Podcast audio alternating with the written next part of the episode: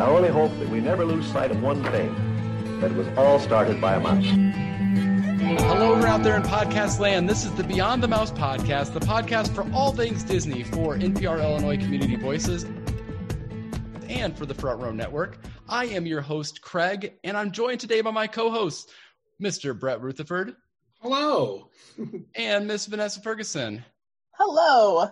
We have another great, great, great interview uh, coming your way today. I'm so excited that we get the chance to sit down and talk to Academy Award winning director Brenda Chapman. Uh, so excited for this talk. Brett, talk to me all about your excitement. Oh well, you know, I, when I was doing the research, because I knew a little bit, but I, uh, when I was doing research, I found out so much more, and I was just impressed. So I can't wait to ask her all sorts of questions. Yeah, yes. Vanessa, your thoughts? I am so excited about her new movie. We got a chance to watch Come Away, and I can't wait to talk to her about it. Also, um, this whole interview is like legitimizing my Disney love with my brother and my family. So, scoring this interview makes me legit. So, so excited I, to talk to her. I feel like you're going to ask about that later on in the interview. Oh, we'll see. Uh, I for sure I'm going to tell her all about it. you know, I, I right at the top, just in case uh, for whatever reason it doesn't come up as much, I, I need to tell you uh, Come Away is available video on demand right now. You can watch this film, uh, and it truly is a beautiful retelling, reimagining, a whimsical look at Peter Pan and Alice in Wonderland. Uh, and it's just an all star studded cast. Uh, we have some questions about that. We can't wait to talk to her about all of that. I should also mention that I had the chance to interview Brenda Chapman and Kevin Lima back at the uh, Lincoln Film Festival in 2017. It was Brandon Davis and I. We interviewed them. It was so funny, such a funny story. Uh, our mics were not working that day, so I put my iPhone in the middle of a pickle jar bucket, uh, and we gathered around in like folding chairs in the movie theater, and that's how we interviewed. Uh, that's how the interview went. It was so much fun. They were so gracious with their time. Brenda and Kevin are just phenomenal people. And so I can't wait for this conversation. So, with that, let's go ahead and go right to our interview with Brenda Chapman. And we welcome to Beyond the Mouse and NPR Illinois Community Voices podcast, Brenda Chapman. Hi, Brenda. It's nice to have you. Nice to be here. Thank you. Absolutely. So we're so fortunate to get the chance to speak with you. It's actually funny. I was looking, and it was three years ago today that I had the uh, ability to interview you at the Lincoln Film Festival. So it's awesome that it worked out that it was today that we were doing this. Um, but I I wanted to talk to you about fairy tales because it seems like fairy tales play such, a, such an important part of your career, whether that's uh, with Brave at Pixar or whether that's uh, your new film, Come Away. It does seem like you have such a, an interesting take on fairy tales. Uh, even Twas Entertainment is the name of your company. Uh, so, what is it about fairy tales in particular that draws you to them? Well, I, I grew up on them. Um, some from such a young age, um, when I was before I could read, my uh, one of my older brothers, who's 16 years older than me, um, used to read Dell comics, and he loved the westerns and whatever. And but when he would go to the grocery store or wherever he got his, he would pick me up the junior classics. Um, and so I could just look at the pictures, and I had he brought me Beauty and the Beast, Little Mermaid, The Enchanted Fish, the, just all these things.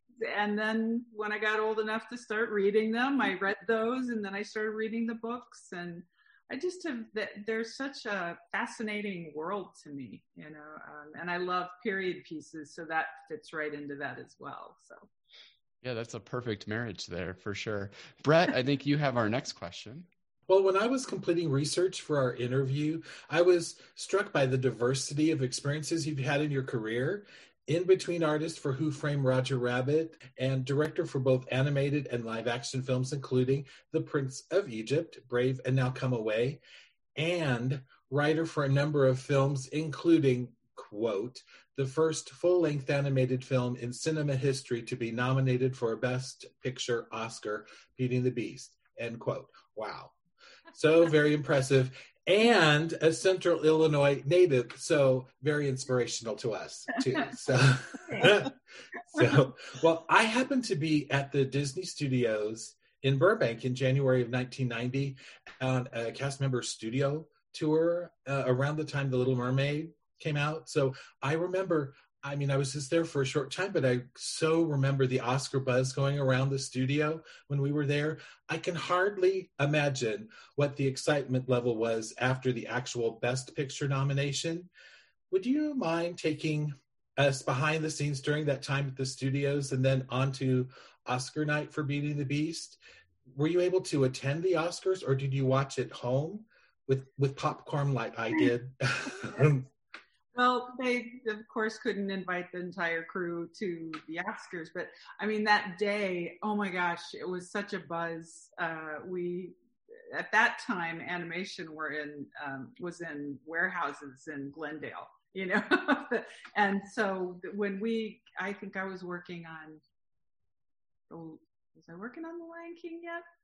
I might have been working on The Lion King at that time, and when it sorry i'm i'm That's my brain okay. starting to go on me but i remember coming in and everyone was just a buzz no work got done that day. We were all just sort of all around the studio. Um, just so excited about it. And then um, on oscar night what disney did was they had a big party for us with big screens up everywhere so we could watch it and they fed us and we just celebrated. And even though we lost, it was still kind of amazing to oh sure yeah. part of it, you know. So wow. yeah, it was pretty amazing. Yeah, yeah. Well, I had popcorn that night, so, so yeah. You absolutely should have won. And you know, you mentioned you just mentioned a couple of those Disney Renaissance um, films that you had a chance to work on, and Vanessa has a question about that.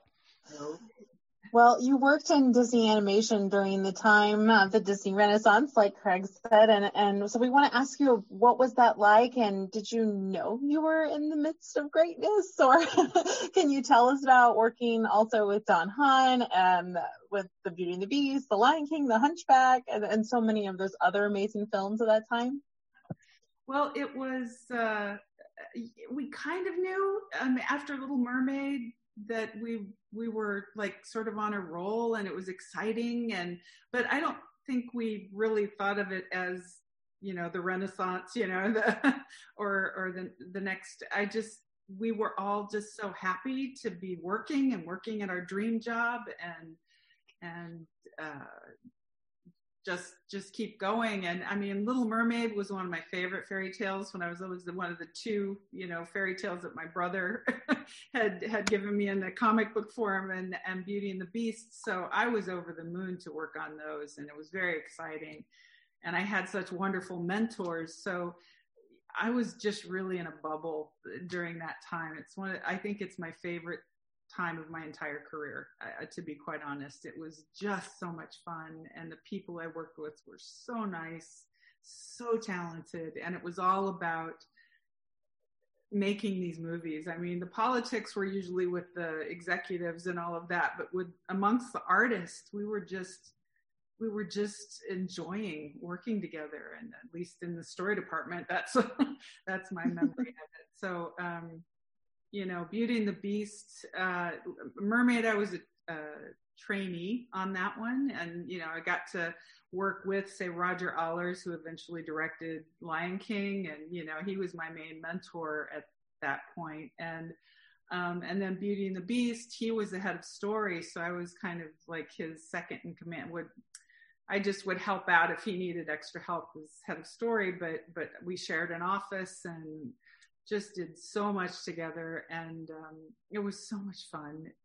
And then when he got asked to direct Lion King, he then asked me to be head of story, um, and which is a joke in itself in that I was trying to avoid that project like the plague because it had been oh. in development hell forever and it didn't oh wow good. And I was aiming for um, a version of Swan Lake that Mike Gabriel was trying to get going, but then another studio did Swan Princess, so they shut that down.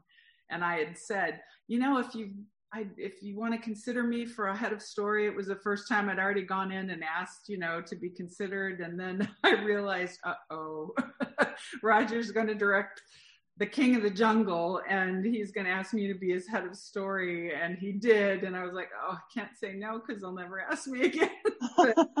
turned out to be an amazing project, an amazing, you know, it was just such a great opportunity. And I was just too short sighted at the time to realize it until I got into it. And then, then it was amazing.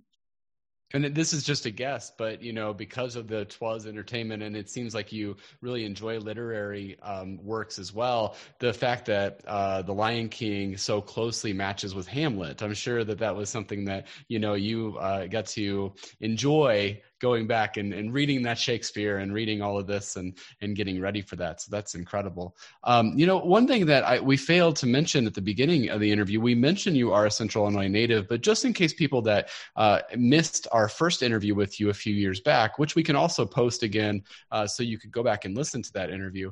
But uh, you're from Beason, Illinois. And can you just yeah. give a, a quick um, version of your story of how you came from Beason and then moved out to LA? Yeah, how do you get out of Central Illinois? Some of us would love to know.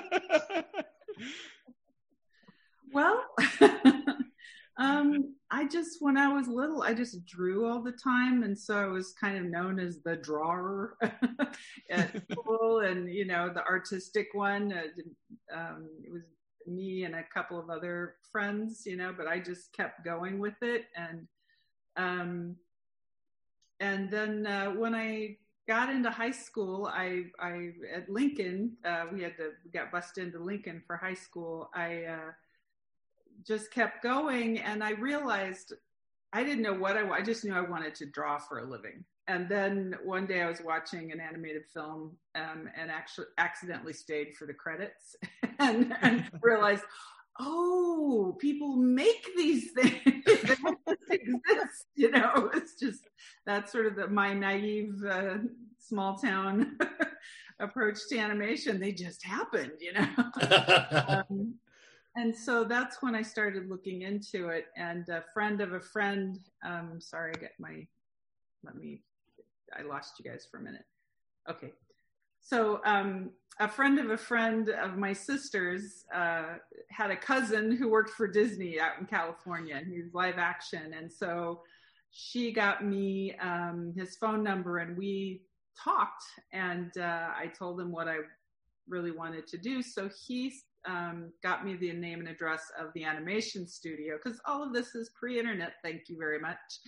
and, uh, um, and so uh, I I called them and no, I wrote to I wrote to them and asked them what I needed to do to become an animator, and they uh, wrote me back amazingly and sent me um, some brochures for Cal Arts, California Institute of the Arts, which was uh, a school that was started by Disney for animation specifically, but for the arts, it has five uh, different arts um, within it dance, theater, uh, uh, fine art, uh, music. It just, it was, it's quite a school.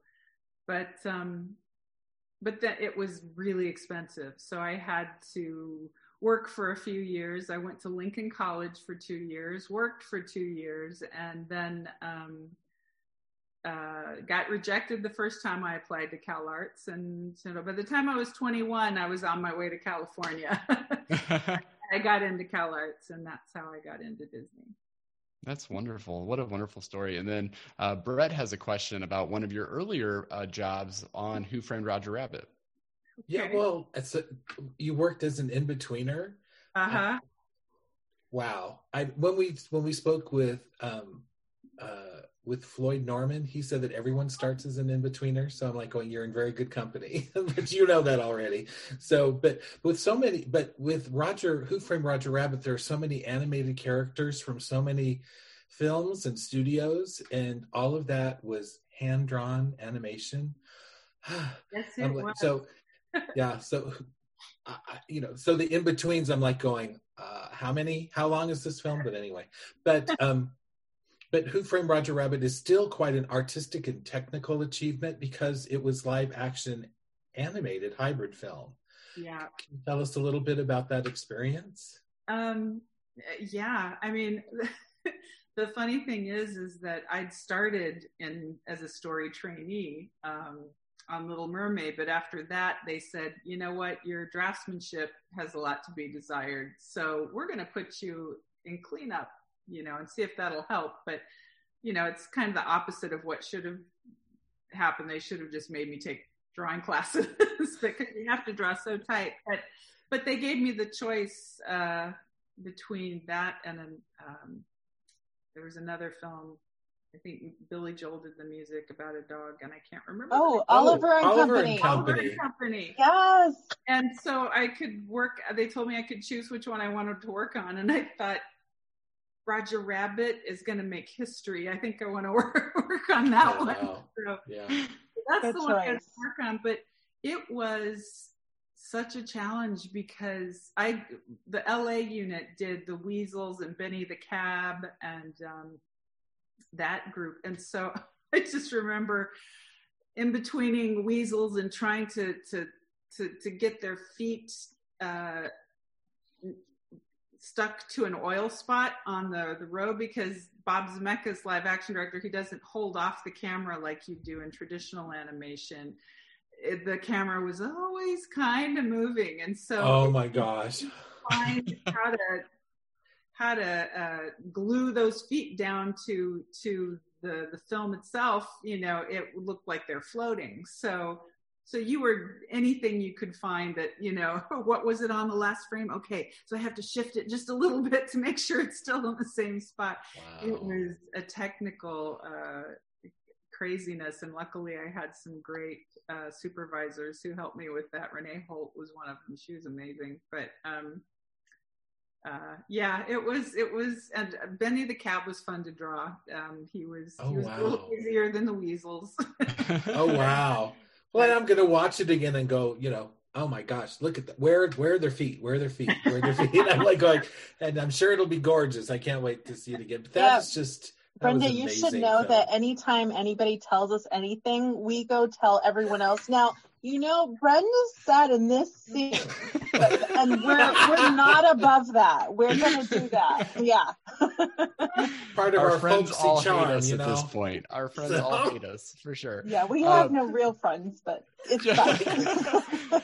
It's, Jumping it's just the three of us uh, now. It's yeah. kind of sad, but that's all we have. So Jumping ahead a bit in your career, um, you were given the responsibility of really bringing DreamWorks animation to life uh, because you were given the directing role of The Prince of Egypt, which was going to be their first animated feature. And so you, we spoke about this just a little bit in our previous interview, but uh, wonder if you could talk about that experience in particular getting that call from steven spielberg to talk about hey can you come on board on this project and kind of how all of that worked and uh, what it was like working on that project Uh, well, um, it was it was more Jeffrey Katzenberg when he left Disney. Our, our he, he knew that our contracts were up the same day, so so he he wanted me to go over. After working with him on The Lion King, he'd gotten to know me and um, uh, respected my story work. So. Uh, but I I was really concerned because Jeffrey wouldn't tell me what the project was, and so um, he wouldn't tell me, wouldn't tell me, and then so I wasn't just coming over on his say so. So so he had Spielberg call me, um, and and I still remember picking up the phone in my little box of an office at, at Disney, and uh, hi Brenda, it's Steven, and I'm like Steven, he goes Spielberg, and I was like. So I get up, I shut the door, you know, I'm like, oh my god. So he was so nice and he just you know said you know we'd really love for you to come over and and all of that and uh just just really nice and and he was taking jeffrey's word for everything you know? So um, after that jeffrey called me and then he told me what the project was and then i balked even more because i thought you know you, you know you realize you're taking god on as a subject matter and how hard that's going to be. Um, but he but you know the more i thought about it and uh, you know it was starting um, to get weirdly political at Disney and at the time. And so I just thought, you know what, it's time for a change. And I thought I was going over just to be uh, to uh, build the story department. That I was going to head up the whole story department and get that going. But uh, discovered that Jeffrey had been asking people to direct, and he kept getting turned down. so finally, I got on the list. It was like my senior prom, you know. there was a guy at senior prom who kept showing me letters to all these girls he wanted to go to prom with, and they kept rejecting it. And then finally, I got my own letter. but uh, but at the same time, you know, I I think he had faith that I could do it, and we had a. It was it was exciting, you know, the the whole starting up a whole studio and all these people who who came on um, to, to do something new and exciting. And it was a very different tone of film than what we'd done at Disney and what some of the people had done at Amblimation before that. So um, it, it, I'm very proud of it. And I had a really good time. I worked with, luckily, you know, my co-directors, I got along with them great. We got to know each other and we were on the same page and just uh, were able to uh, make a cohesive film. Yeah, such a such a wonderful film too. So I encourage anybody that some some way you missed the Prince of Egypt to go back and watch that film because it is just so wonderful. But Brett, you have a question uh, more specific to working with Jeffrey Katzenberg. Well, yeah, that's a little bit of a spoiler or a hint. Anyway, so you ready? Okay. so, but through the years, and thanks now to all of the extras on Disney Plus, I've watched the various making ofs. I'm a big making of person, but but watching all the making of shorts about Disney films, including the animated films of the Disney Renaissance, um, like from 1989's Little Mermaid to 1999's Tarzan. Great film, by the way. Great yeah. film and great and kind director, your husband, Kevin Lima. Yeah. Yeah. You, you know, this is when uh, I was gonna. I was looking at uh, Brett's script uh, here for the question, and I have to say, I just wanted to butt in and say this now uh, to you and to Kevin. Um, you were uh, some of the the first interviews that I had an opportunity to do, and it really opened the door for possibility for me. And then uh, at the beginning of this whole uh, global thing we got going on, we uh, reached out to Kevin, and he was so gracious with his time. And at that, um, in really both interviews, he's given some advice, uh, and he said, "You just got to go and ask for it." And we've been doing that ever since, uh, and we have had so many phenomenal experiences through uh, basically through your family uh, and we really give you a lot of credit for that. So we i just want to say thank you to the two of you because just some I mean, we've we've spoken to so many people we would have never had we would have never felt like we could have asked uh, had we not just getting that got that little push and that little bit of advice. So i wanted to butt into this middle of this question and just say thank you for that I will tell him you said that because that's that's his mantra. yeah. yeah also, absolutely. Kevin Kevin said that he would tell Phil Collins that I said hello, so I hope he did because I'm a big fan of Phil. Like Christmas is just around the corner, so you know, like. like Anyway, oh back gosh. to you, Brett. yeah, back to you, Brett, in the middle of a question. Yes. Well, okay. But during that time in the Disney Renaissance, Jeffrey Katzenberg was chairman of Walt Disney Studios. And while watching the behind the scenes, it's clear that he was a driving force behind the success of The Lion King and other films. But you worked with him uh, at Disney and then with the Prince of Egypt. So here are my here's my two part question. A, what is it like working with Jeffrey Katzenberg? And B, he seems to be a very passionate and intense person. Any lighthearted or funny moments or stories you can share? Um, did you did you ever have one of his famous breakfast meetings? And how does he like his eggs? you can answer any of those or one of them or whatever, but yeah. How does he like his eggs? Did you ever have a breakfast meeting? I just think that's just fascinating. So you know what? I can't remember what he had. Oh, I didn't have one. Jeffrey.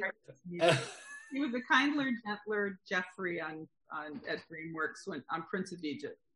I think he was a very humbled man um, having left the way he did, and then having two really close friends help him, uh, Mike, uh, Steven Spielberg and David Geffen, you know, help him with DreamWorks, and so he he he was uh, he was a lot of fun to work with. He was a tough nut, um, you know, and we could butt heads. It's like that's one thing I really respected about Jeffrey is that you know didn't always agree with what he said or he didn't always agree with what I said, but we could talk about it. And and I had to get used to the idea of you know just some like this is how it is blah blah blah blah blah. I had to get used to that and not take it in my little Midwestern, oh, you know, heart too hard. Sure. and then found out that I could sort of give it back, but uh, probably a little more um, what some people would say Canadian, you know, a nicer, a Midwestern Canadian thing. But um, uh, he he was. I can't think of any particular. I'm trying to think of. A oh, that's okay. Uh, it's just good to know that yeah that you had a good time working with them. Yeah, I, I think um, it was hard at the end when he sold DreamWorks. Uh, it did feel a little bit like a betrayal to all the people who had followed him there and, and people who had Kevin had a project there, I had a project there, and then it just all went away. Um, so that that was rough, you know. So you know, it's it's a it's a love hate good. Yeah, you know. take the good with the bad. Unfortunately, he, did, yeah. he did really push once he saw what the quality of work we were doing at Disney. He really got behind it because I think there was a time when before they showed up that they were considering shutting down animation completely. Wow. Mm-hmm. Wow. Thank you for doing yeah. all that hard work.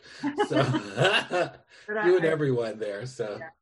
the other thing I'll say about Jeffrey though is that he um he was very supportive of women in the industry. I mean, I don't, I wouldn't have gotten a job at Disney if it hadn't been for him because uh, I've told this story before. But when I went in, I the some of the artists, you know, they look at your your portfolio when you put it in. I was fresh out of Cal Arts, and they noticed my student film and liked it, so they put my name up as a new as possible new story trainee. And they, uh, so I went in for my entrance interview and uh, the guy who was running, um, I think his name was Ed Hansen at the time, he blatantly told me that the only reason I was in his office and having this interview was because the guys up, the new guys upstairs, were giving them flack about not having women in creative positions. Oh. So, so and there were no women in story, you know. So I was the oh, first wow. woman in story in decades, and uh, so and I, I put that with with Jeffrey mainly mm-hmm. because he, through his entire career in animation, always had women in creative roles and producerial roles and you know all of that. So for that, um, I always give him credit and I'm very grateful. I wouldn't have the career I had with that. That is good. Well, now you kind of look at that as well. How could they not? But at the time, that's just the way it was. Yeah. So, so thank you for thank you all for your progress and more and more yeah. and more. We need everyone yeah. to do everything. So certainly need certainly need even more progress today for sure. Um, Vanessa, you had a question again about Prince of Egypt. Yes, well, that's a movie that I really remember enjoying as a young person, and the song "When You Believe." I won't sing it right now because there's no way I could do it justice, but I'm pretty sure it was the song that every aspiring theater kid tried to sing. And so, can you tell us maybe more about making the movie. And I also just have to ask, um, do you have any stories about Mariah Carey or Whitney Houston? Because that song is just iconic. and the music video is also iconic. oh, it was uh, such a, like I said before, it was such a pleasure to work mm-hmm. on. It was exciting. It um, was was groundbreaking for all of us. You know, just being able to deal with subject matters that were a little deeper than things that we've dealt with before. But um, um, I unfortunately didn't get to sit in on the recording session, but what I did get, I got to hear the playback and Hans Zimmer trying to put it all together and everything. And yeah. the funny thing was, you know, everybody, just as in the voice and the voice performances when you're doing a character, even in songs, you do multiple takes. And it was funny because they were trying to outriff each other. Yeah. Where, where is the tune? It was just, it was like, you know, all over the place. And it was beautiful, but it was like they lost sometimes the tune of the, yeah, the melody. Yeah. that's, that's the word I'm looking for. Yeah. But so it was really funny. So Hans had to get in there and, you know, find those moments when they did, you know, and Stephen Schwartz was going crazy. And that was kind of funny. That's so. Oh, good. wow, that's a great confirmed what I- story. I- Oh, my gosh, I so suspected that. Listen, I'm like, they're both just they're riffing, they're riffing, they're riffing. I'm like, and, and they're so good at it too. Like I said, we can't do justice, but I, I wondered that. but you know, th- they they just did it. it was they you know it's a beautiful song. They did a beautiful job with it, but it was funny. I bet. Oh my gosh! Wow, wow. Well, the throwdown. I, if there's a throwdown, as far as I'm concerned, um, Whitney won. So yeah, I, That's just I my have to think opinion. so, that's just my opinion. But I'll uh, Sorry, I'll move sorry. on to our next question in case you know Mariah ever comes knocking. I Um, know. Like, so- don't, don't hate me. um, Brave is a favorite of ours as well. And in fact, when I told my brother I was going to be speaking with you, he then proceeded to quote lines from the film to me. So, who- you know, who'd have thought? But um, can I just say thank Brother. you? I'm sorry, what's that? How old is your brother? Um, he is 40.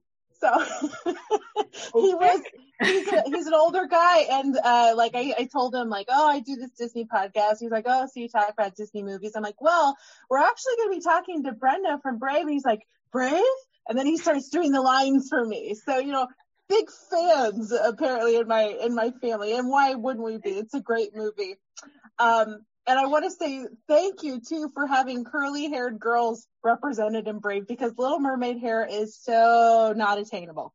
Yeah. um, but yeah, obviously we wanted to ask you about the movie and specifically I wanted to ask you about the relationship between Merida and her mother.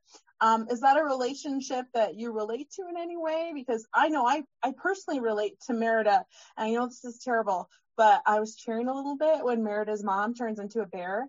Um, don't tell my mom I said that, but you know, I had those feelings. So I just wanted to ask you, what were your feelings?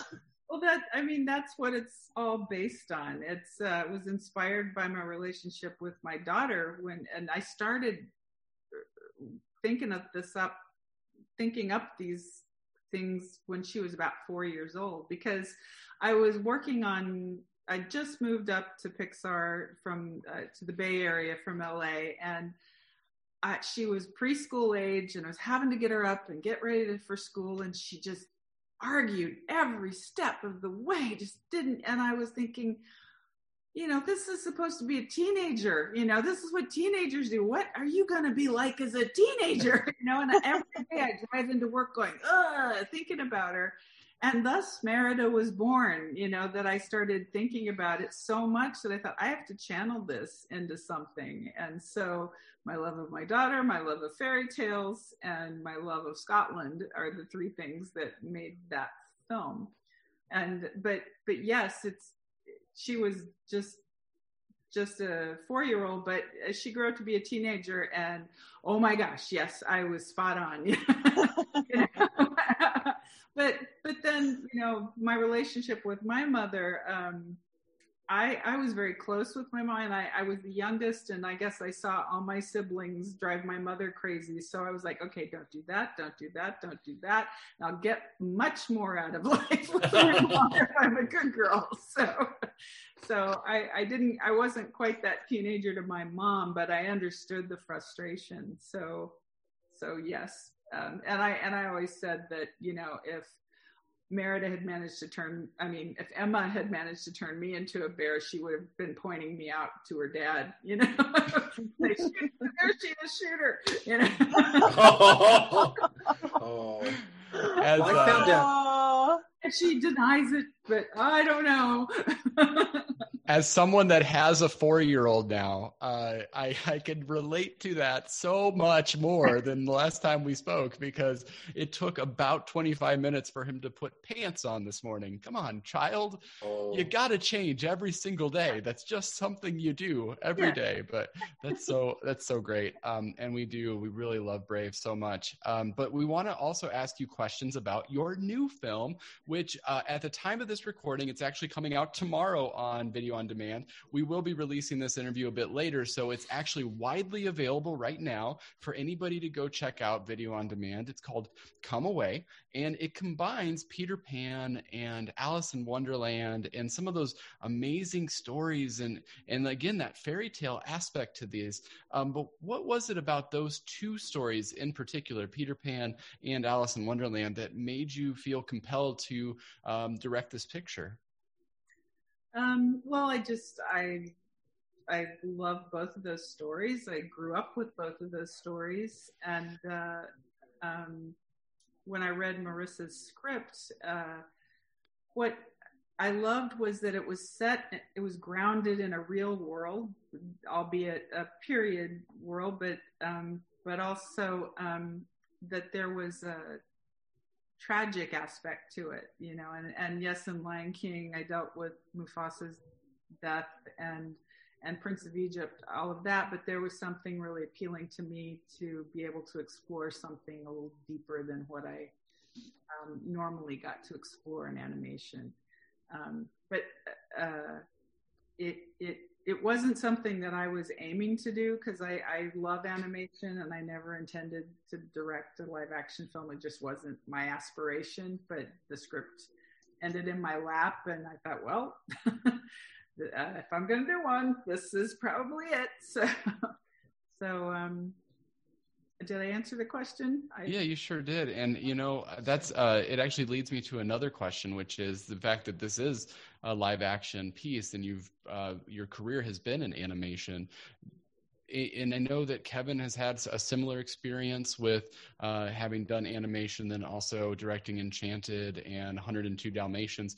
Is there um, there is a difference, I'm sure, in directing for animation oh, yeah. versus live action. But how did you see that difference, and and what uh, what did you enjoy about the live action experience?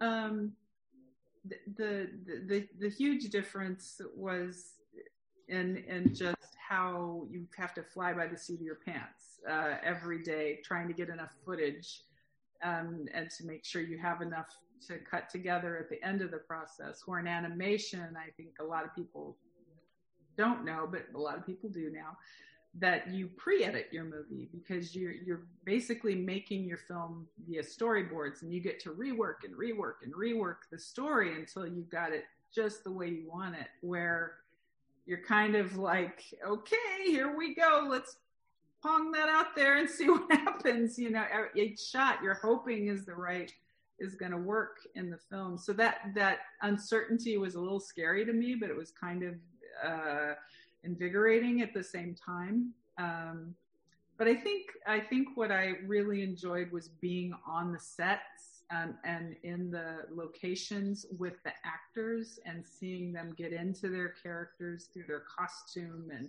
being in the place and their makeup and their hair. Um, because in animation, um, you really have to try to help the actor get into that through the visuals that all the what you have that, um, for animation. You surround them with paintings and and photographs and, whatever you can of, of the work that you've done so they can kind of put their heads in the character where on live action they kind of embody that as opposed to so I, that was fascinating. And working with the kids was a lot of fun. They were um, everybody said, "Oh, that's going to be so hard, kids on your first live action movie." It's like, well, I worked with kids before, you know. um, Jonathan Taylor Thomas was a sweetheart, you know. it was great to work with, but, um, but he, they were so good, and the whole thing was about having them play in the beginning, and those were some of the first scenes we shot. With them playing in the woods and and all of that, and playing at the house, and so it uh, it, it it was just fun. I just had a good time, they were great kids. That's Where wonderful. did you um, film film this um, movie? Where, you said you were on location. Where was that at? And the UK. Um, I did most of it there. All the uh, extra we were in. Um, oh, it's the Queen's uh, Woods. That I forget. Oh, Windsor. We we got to shoot out there in their forest, which was amazing. Um, they'd only recently just started allowing filming in those woods, so you don't see a lot of that. But um, um, and uh, we had some sets there, um, but then to to shoot everything, A- Angelina could only uh, shoot here in LA or down in LA, and so the last three weeks of the shoot, we we replicated sets um, for in, the interiors of the house. Um, so for her to for her to uh, to be shot in, so it was it was uh, was like wow, you know. Yeah. I hope All good things are, aren't they? Though, really. Yeah. And Brett, you actually have a question about uh, Miss Jolie. yeah.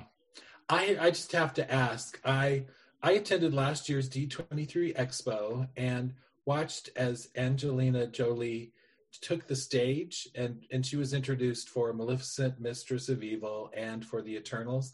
And I was sitting easily 40 feet away or more, and she took my breath away. What a presence! It, it was like all of the air rearranged its molecules when she walked across the stage. Literally, it was amazing. The experience was amazing and literally breathtaking. Okay, so she is in your film, Come Away. What was your experience with her like? Does she, in fact, rearrange air molecules all the time, everywhere she goes? pretty much yes Really? pretty, yeah and she she knows what she wants and she knows how she wants to do it and she's professional and she um she was very supportive of me um and it was uh it was a good experience. I mean i sort of gave her free reign on her costumes and her um she wanted to find the look of uh, the queen of hearts and so she and her costume and and makeup artist you know they they i kept saying can i come in and see and she goes no just give us a little more time and so when she walked onto the set in that magnificent uh look the way she'd done her hair and this she put this prosthetic on her forehead it was amazing so scary but beautiful at the same time so yeah Wow. yeah, Yeah. Was- Well, That- cool. That's good to know. that is that wonderful. She literally, yeah, moves the air Yeah, she molecules. that was amazing. Vanessa, you had our next question. Yeah, well, I did want to um, go back to what you said about um, grief and um, animation in children's films. So, um, you know, you mentioned the storyline of The Lion King and Mufasa's death, which, by the way, even as adults, we're we still haven't gotten over it. So, with your new film, Come Away, which, by the way, we just we really loved watching that film. Um, it's just I would, I would describe it as like whimsical and um, just really it was a delight. That's why i had to ask about where it was filmed because i felt like i was taken away someplace as well. So um yeah i i we really enjoyed it. So but we wanted to ask you about um those in a way teachable moments in the film. So what's your philosophy on telling stories to children about grief and life's not so happy moments? Um, I just, uh, I've always thought that your imagination is what you get to escape into to help you cope with things. Um, and I've always uh, followed that line of thought. You know, I know I got some grief in an interview about Mufasa's death and how, you know, traumatizing that is. And I go, yes, it is, but it's on screen and it's safe. It's not happening to them. They, they're watching it and their parents can talk to them about it. And instead of telling them, oh, everything's perfect and everybody loves everybody, that's not setting up them up very well for the world. You know, that's, I, I think that's over sheltering. And so what safer place than in your own home or sitting between your parents in a movie theater to see these things and you know they weren't graphic it's not gory it's not any of that kind of thing. Yeah. Not what I mean. I'm just saying there are difficult things in life that, um, and that's what I love about fairy tales because that's what they are. They're cautionary tales, and some pretty horrible things happen in fairy tales, you know. But, um, but but you get a lesson out of it and how to look at it. You know, it, ha- it just sort of helps you with life's lessons. So. Yeah, and even as an adult, as I'm watching it, I'm I'm seeing that you know grief children handle grief differently and they see things differently and i think both lion king and come away really communicates that well so there's something for kids to take away and for adults as well that remember you know the kids may not be seeing this in the same eyes that i'm seeing it so i thought that was so perfect Oh, thank you. Thank you. Yeah, absolutely. Brett, you had another come away question. Well, there are several well-known actors in the film. So, what was it like working with David Oyelowo and Michael Caine? Oh, that was, I think David Oyelowo was a little like fluttery to, to be with. it was, it was lovely. Um, um, David, uh, I think was so excited to be offered the role um, because he'd never thought he would get to be in one of these period films that he's always loved these things. And so I remember when I went to meet with him, he he'd said, you know, I was waiting for that moment to tell me why I was asked to do this script, like there was something in it. And then he got to the end and he was like, there wasn't anything. It's just a couple with these two kids, you know, it wasn't like, oh, it's because he's black that he's got this, that, that, you know, it was just, and the script wasn't written, you know, it, I think Marissa initially thought, you know, okay, it's a white, it, she wasn't even thinking racially, you know, it was just, mm-hmm. this is the story. And it was just because I'm, I'm a fan of his and I love it, loved his work in Selma, especially. And he just has that thing. I, when I saw his name on the cast list as a possibility, I originally I went past it thinking, oh, that's a shame. I'd love to work with him. And then I thought, wait a minute, boom, boom, boom, back. Why not? And and started going through the story, and you didn't have to change anything. It, it worked beautifully. So so uh, so he was excited, and and I was very much when I talked to him. I said. I realize I'm stepping in a world that I don't know a lot about. I'm a middle-aged white woman, and and I and I I'm you know I just want to be open to everything. So if I'm making a mistake along the way, or there's something that's not right, you know that you. And he was so gracious about it, and so he kind of held my hand through the whole process. But there really wasn't any landmines to step on because it was just a story about this couple with these children going through what they were going through. So, and I think that's you know, I think sort of the exceptional part of the casting of this that it's just it, it, it you just let it happen. And and I think that that's a really good message for us right now, you know. This is just a story. It, it was You know, it might look a little different and it might take just a moment, but Uh-huh. when you when you're in it, it makes no difference whatsoever. And in fact, you know, I applaud that. I think it's Wow. great. So, mm-hmm. you know, again, you know, white guy, but you know, I'm like going, you know, every opportunity for everyone, you know. So, Yeah, and the thing is, when we were making it, we didn't know the pandemic was going to have. We didn't know Black Lives Matter was going to explode like it did. You know, just we were just making this movie. You know, so I'm I'm sort of in awe of the timing of how this has worked out. That I hope you know people are. It's something that they will enjoy and be accepting of. I, although we've already had the issue of having to uh, IMDb having to shut down. But I don't know if you heard about that, but a lot of people going in and putting negative reviews before they'd even seen it, just to because they didn't like that the kids were multiracial.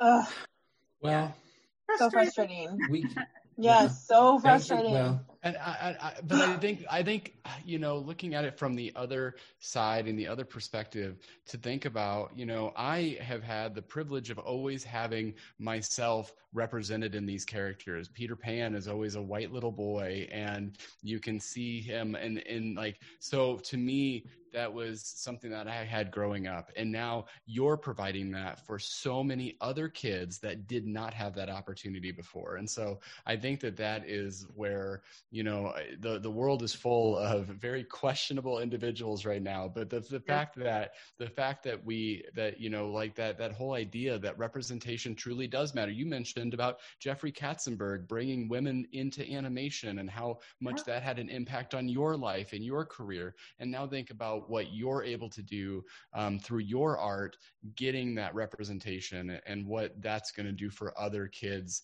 coming up who are finally going to see themselves in Peter Pan, in Alice. Like that is that is monumental in my mind. So it's just great. It's just wonderful. And uh, you know, we learned probably go on a diatribe about the other side of that, but uh, but you know, just the the amazing creativity that you uh, brought to this film. It, it's just wonderful. It's just a wonderful film. It, it, whimsical is the right word. It's it takes you away into a place and tells you a full story, and uh, you know, it it all all gets where it's going and it's just a beautiful beautiful story. So i would i, I can't recommend it enough to people to go and check out this film on uh, video on demand. Um, you can find that on all of those different platforms surely. So uh, you know we've we've had the chance to interview a lot of creative interview individuals during the pandemic uh, because again going back to your husband telling us to get out there and do it. So we have been. and and what we found is that uh, the flow of creativity isn't really stopping. That people are still working on things. They're still getting their projects out there. And so we just wanted to ask and finish on uh, what you have coming next. What is uh, some other projects that you're working on? If you can tell us any of them. Uh, when we had talked to Kevin, he mentioned something about the cartoon touch. Uh, that was something that was being worked on. So just didn't know if you had any projects coming up you'd like to talk about.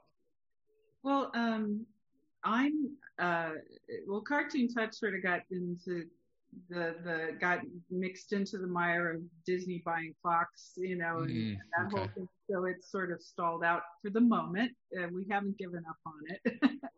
but, um, for me, for right now, I've actually, because of the pandemic and everything, I've decided to take a sabbatical and work on some of my personal projects. I'm trying to write a book a couple of books. I've got actually three that, that I that are floating around, but one is a novel that I eventually like to turn into a um, an animated film. Um, it's uh, based on a very obscure Grimm's fairy tale, which I'm not going to say because it's public domain, so I don't want anybody getting us.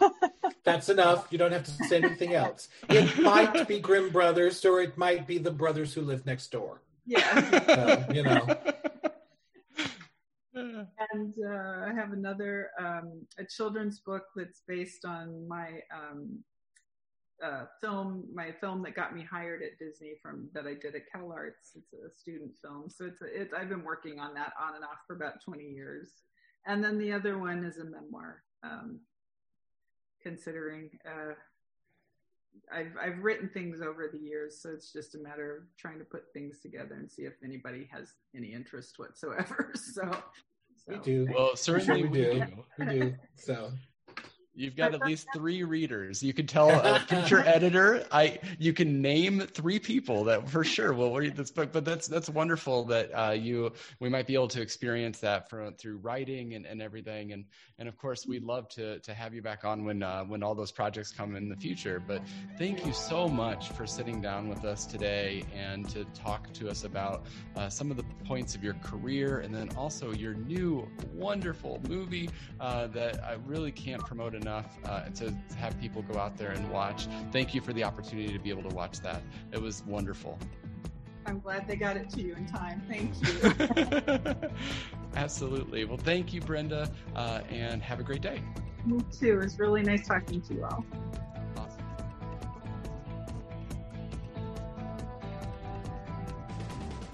The other thing I just have to say, I thanks to, I know this is really deep could care less. But anyway, thanks to Ancestry.com, oh, yeah. I have found out I have found out that I am 50% Scottish. So I think I 50% 50%, I guess you can kind of see, but anyway, 50% Scottish. So now I have to go watch um, Brave again because I think it has to become my favorite movie. I don't know because I don't know if I'm going to get to Braveheart, you know. Anyway, so, but thank you. So I'm like oh, going Scottish. Yeah, I know. I'm more Scottish than I thought I was too, which is I was- amazing. And it keeps yeah, changing a little bit, but you know, I mean, Each there was does, I get more. You know, so I'm I got fifty percent. I'm like going. And I can't do a Scottish accent to save my Yeah, life. no. I'm My like going, kids were I'll work on it. Yeah, so. what a wonderful wonderful experience it was to be able to talk to brenda about all of her career. I mean i think we could have had uh, talked to her for hours with all of the work that she's done and all of the magic and creativity that she has brought to this planet. I love being able to talk to her. Brett talk to me about your thoughts. This is uh, your first chance to talk to brenda. What do you think? Well, it's it's so nice to see someone from around here do so well, you know, in the business, you know. So that's amazing. And, you know, she sort of um, confirmed my theory that that Angelina Jolie is magical. Who knew? I'm like going, she changes the air molecules whenever she walks into a room.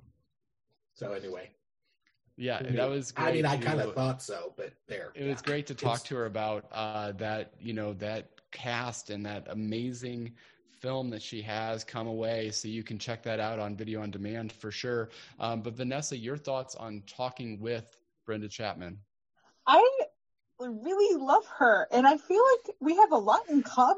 Like she's like, "Oh, I love period pieces," and I'm like, ah, ah, "I love period pieces," and she's like, "I love fantasy." I'm like, ah, "I love fantasy too," and like we both kind of have curly hair, and we've got like the Scottish thing going on, and Brett's you know one clan away apparently too. He's part Scottish, so oh my gosh. you know, I just really love talking to her. I love talking to creative people, and she was so generous with her time to talk about her, you know, wonderful career. But also, I want to thank you, Craig, because you've been talking about uh, kind of holding it over our heads, perhaps a little bit, that you had gotten to talk to Kevin Lima and Brenda Chapman, and Brett and I hadn't because we weren't, you know, we weren't a part of the podcast at that time. Not so, um, you know, um, but I'm so thankful to you that you uh, got you shared that with us. You reached out to them so that we could have a chance to talk to them. So I feel like now we owe you like maybe a trip to Disneyland. Like we have to take you to Disney so you can be a part of what we did. So yes. so yes. thank you to you Oh. for putting this all together. You know, it's one of those things, though. Uh, they're so they're both so um, generous with their time, and uh, they're so supportive. You know, it's like you you mentioned this in the thread, Vanessa, even before you had a chance to talk to Brenda. That you know, sometimes uh, behind the podcast, we get a, we get relatively nervous about these things, right? You know, we get um, we get a bit butterflies in our stomach before we get going and, and all of that. But with this interview, even at the beginning, it just felt more comfortable because it, it almost feels like um, these are two individuals really that are just so generous and wonderful with their time and just so friendly and nice and just like you're having a conversation with a friend and that's exactly what it felt like today. And so i, I think that um, even without me having interviewed them before they were likely to say yes to us uh, along the way. And i'm just glad that you had the chance to meet with brenda because she is just such a wonderful creative person who really loves her work and puts all of that passion into her work. And it shows. I mean go back and watch any of those brenda chapman films. Uh, basically the whole disney renaissance in some way shape or form she worked on just about all of those films. The prince of egypt is just a, a phenomenal film and i know it's dreamworks so sorry brett but we have to mention how I good have it is absolutely no idea what you're talking about. and then uh, also uh, the new film come away uh, you know uh, and of course i can't uh, forget to mention brave you know all of these pieces that they had and, and everything that she's been working on uh, is just phenomenal. I cannot wait. I hope that that memoir comes to pass because i will for sure be uh, asking her for a signed copy and tell her to, to send it our way right? Um, but no truly thank you brenda in case you're listening back and especially even if kevin if you're listening back we truly truly value everything that you've done for us uh, and couldn't thank you enough for sure. So, any final thoughts, Vanessa? Well, we have gotten all of us tattoos that say WWKAB. What would Kevin and Brenda or D do? So we we uh, f- this podcast uh, thrives on what would Kevin and Brenda think of this? what, would, what would they advise us to do? So thank you to them. And also, really, again, if you haven't seen Come Away, please go watch it. Um, I really enjoyed. Uh, so, so, for those who may not know, it's a weaving of Alice in Wonderland and Peter Pan, which we mentioned earlier. But the way they're woven together is, and and the way the um, it, it switches from real life to this whimsical fairy tale location. It's just a really delightful movie, and I hope you all enjoy it. Absolutely, Brett. Final thoughts. I'm gonna go watch everything I've uh, everything she's done again right after this. You're gonna have a Brenda Chapman renaissance. I'm yes, you know, especially brave because those are my people. Now that I know that I'm 50% Scottish. So. Yeah, for sure, for sure. Well, thank you all for listening. Uh, of course, we love your support. If you're listening for the first time, please consider subscribing to the podcast on any podcast platform that you have available to you. You can also find us on nprillinois.org under the Community Voices tab. You can also follow us on social media if you search Beyond the Mouse on Facebook, also Beyond the Mouse Pod on Instagram, as well as we are part of the Front Row Network. So you can search for them on all social media by searching for the Front Row Network. I always forget to mention we also have for the network a Patreon. So if you go to patreon.com slash the front row network, you can also sign up for some additional bonus content from us as hosts, all of the different hosts from the front row network. And thank you for supporting our efforts to bring additional content to you as we move throughout the year. We are in the month of December. I cannot believe it. So we have some really fun Christmas episodes coming your way. And then of course, maybe um, one of my my favorite episodes that we do each year, and that's the year in review. And while 2020 has been an interesting year. It has been quite a gangbusters year for us here at Beyond the Mouse, and we can't wait to uh, review that with you and go back and look at all of those uh, as we move along. So, and then we also have uh, quite a special guest potentially joining us on Christmas Day. So we're excited to unveil that in the near future. Be checking out on our social media for that announcement. So yeah, and it ain't you. Santa. that extra special. It might be Santa. I don't know. Maybe it's Rudolph. Maybe it's Rudolph with his nose so bright. Oh gosh, here we go. Won't you guide the sleigh tonight? Oh, for oh, no. Beyond no, no, the Mouse, I am Craig. I'm Vanessa. And I'm Brett. And we will see you real soon in the Scottish Highlands. It'll be great. I'm See, not going to try. I can't accent. do it. See, I, I, can't, do it. Accent. But my last name's no, Ferguson, so I can do it a little bit. Hey, that's pretty good. Ferguson. That's pretty good. Oh my gosh. Oh my! I didn't know that we could be related. That's so exciting. We might you be. Am I not related to any of you guys? I think I'm mostly Irish. McFarland, you can still come and have a pint with us. okay. I certainly can have some pints, that's for sure.